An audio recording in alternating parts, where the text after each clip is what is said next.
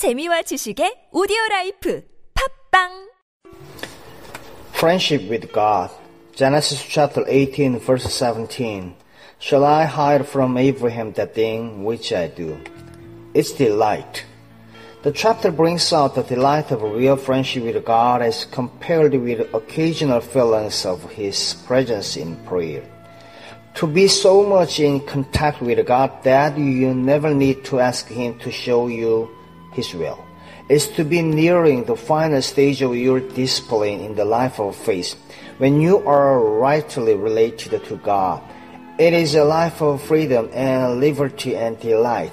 You are God's will, and all your common sense decisions are His will for you, unless He tracks, you decide things in perfect, delightful friendship with God, knowing that if your decisions are wrong, He will always track.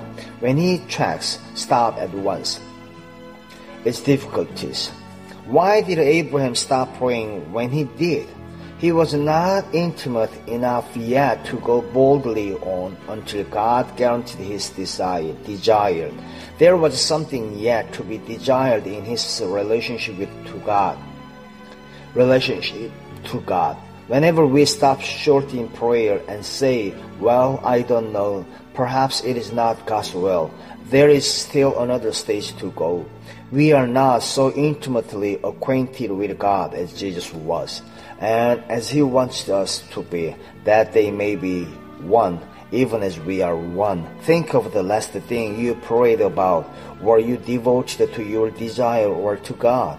Determined to get some gift of the Spirit or to get at God. Your Heavenly Father knows that what things ye have need of before ye ask Him. The point of asking is that you may get to know God better. Delight thyself also in the Lord, and He shall give thee the desires of thine heart. Keep praying in order to get a perfect understanding of God Himself.